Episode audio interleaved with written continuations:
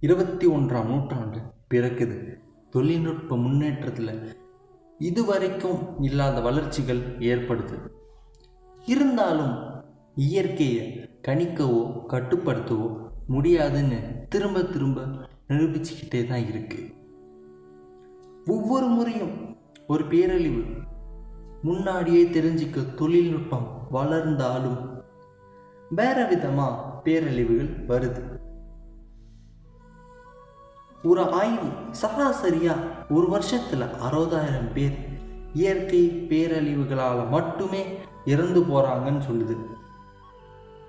பூகம்பங்கள் tsunami வெள்ளங்கள் வறட்சிகள் புது புது நோய்கள் இப்படி எல்லாமே புதுசு புதுசாக நமக்கு பரீட்சை கொடுக்குது பூமி. இருந்தாலும் இதெல்லாம் ஒரு பக்கம் இருக்க. உலக வெப்பமயமாதல். இதை நம்ம கவனிக்கனாலும் இது ஆகிட்டே தான் இருக்கு. ரெண்டாயிரத்தி முப்பத்தி ஐந்தாம் ஆண்டு உலக நாடுகள் எல்லாம் டெல்லியில் சந்திக்கிறாங்க. சந்திச்சு செவ்வாய் கிரகத்தில் மறுவாழ்வு பெறுவதற்கான மக்களின் மாநாடு அதாவது convention of people to rehabilitate in mass அப்படின்ற ஆவணத்தில் எல்லாரும் கையெழுத்திடுறாங்க.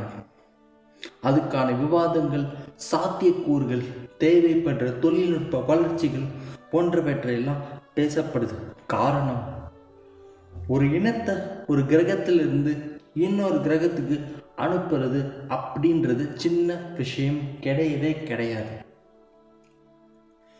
செவ்வாய் கிரகத்தோட வளிமண்டலம் ஆராய்ச்சி பண்ணணும்.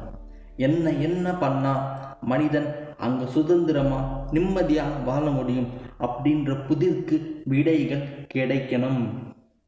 செவ்வாய் கிரகங்கள் தவிர வேற ஏதாச்சும் மனிதன் உயிர் வாழ சரியா இருக்கான்னு ஒரு பக்கம் பார்க்கணும். இதெல்லாம் ஒரு பக்கம் இருக்கு. வேறு கிரகத்துக்கு குடியேற்றம் பண்ணுறது அப்படின்றது சின்ன விஷயம் இல்லை. சரி வெயிட் பண்ணி பார்ப்போம். என்னதான் நடக்குதுன்னு.